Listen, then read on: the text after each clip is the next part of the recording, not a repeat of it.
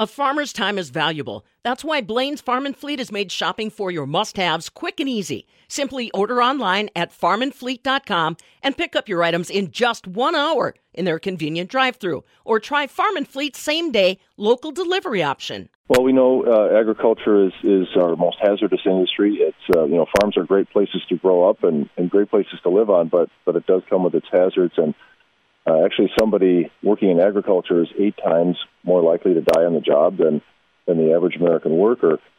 And so, you know, we pay special attention to, to some of the hazards and safety issues. And, you know, one way to do that is to collect surveillance data so you know what you're dealing with. And sometimes that can be a challenge because there's no central repository of agricultural injury information. So um, you've got to go after it in kind of a purposeful way and and uh, make a little extra effort. But you know, for years, University of Wisconsin uh, did a annual fatality report looking at agricultural uh, incidents and relying heavily on newspaper clippings.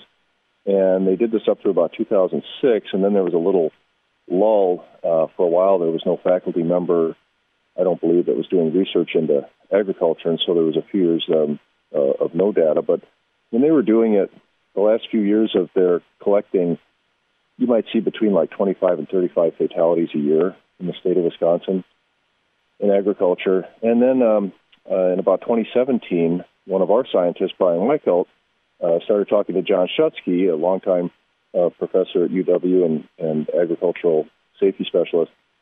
And uh, they have relaunched this uh, Wisconsin Ag Fatality Report, and they put out reports for 2017 and 2018, and are crunching some numbers right now. Uh, the next couple reports are due out probably this October.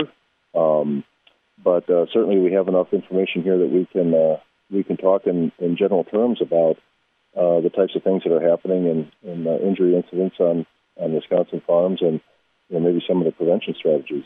What types of incidents are you guys looking at?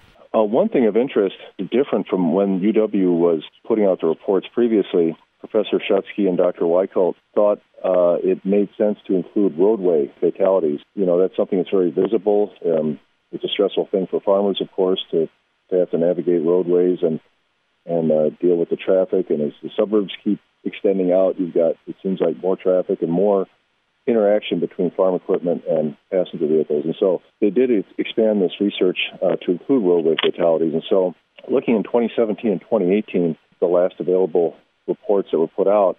In uh, 2017, there were 41 total fatalities related to agriculture in the report, and uh, the next year, 2018, there were 34. So, of those 75 combined fatalities in those two years, almost a third of those were fatalities involving roadway crashes, either the farmer or the passengers in the vehicles. And so that's a, a pretty big chunk and a pretty pretty visible chunk. Farmers have to be on the road more and more, you know, with the way uh, agriculture, land ownership, and renting, et cetera, has developed. So that's a big thing that we look at. And another thing is um, which has held true for decades, is the tractor. Tractor injuries, rollovers. You know, we always emphasize having a, a roll bar or a cab if uh, your tractor's old. There's uh, a lot of times there's a roll bar that can be retrofit onto there uh, with the seatbelt.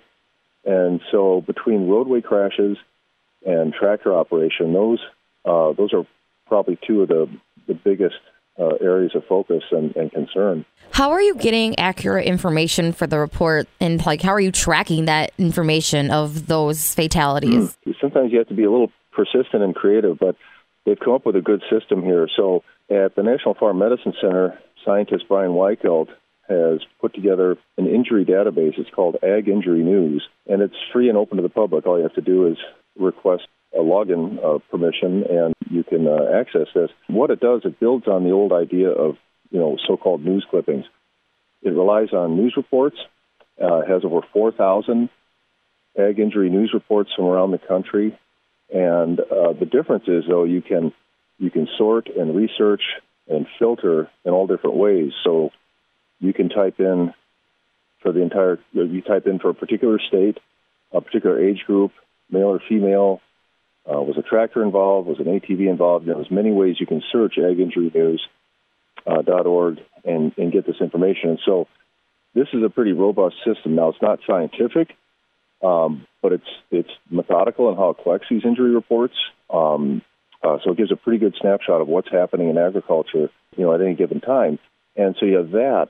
Plus, Professor Shutske was able to help us out with uh, getting data from the Wisconsin Department of Health Services, Wisconsin Department of Health Services death certificates.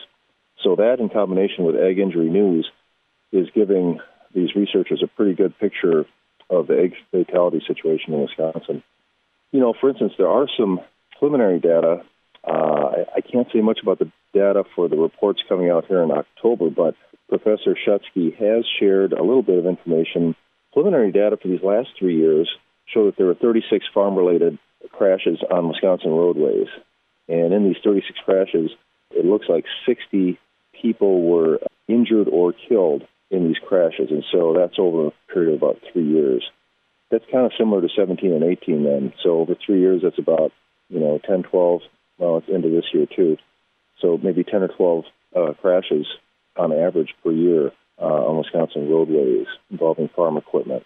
Do you have data on if it's more um, younger ages or older people who are involved in these incidents? As far as um, age being a factor, we do see that uh, many of the injuries are involving people 65 and older. In these reports from 17 and 18, in each of those years, uh, people uh, in that age group, 65 and older, had the highest number of fatalities in these reports. You know, that's to be expected. You've got um, the average age of the farmer is pushing 60, and, and so you would expect to, to see that in the in the fatality data. How is this farm fatality report helping to raise awareness? I can say that we push this out and we distribute this through our, our different communication channels. Uh, we put together media kits. We uh, make an extra big push around National Farm Safety and Health Week. Um, throughout the throughout the calendar year, we rely on these injury reports to give a foundation to our safety messaging, and it's more effective when you can put out a press release or a public service announcement, and you can point to data from your state and, and say, you know, this is what the situation is. Uh, that can often be an eye opener and get the attention of of um, not just farmers, but in the case of roadway crashes, get the attention of the driving public uh, to, to pay more attention. You know, we're coming up here on another time of year when when roadway safety is especially important and, and being visible on the highways, et cetera. So these reports and these data, after a, a pretty long hiatus, really helps us send out stronger messaging for, for farm safety and health. Is there anything else that you would like to add, or how farm families, what they can do to prevent these accidents, or anything like that?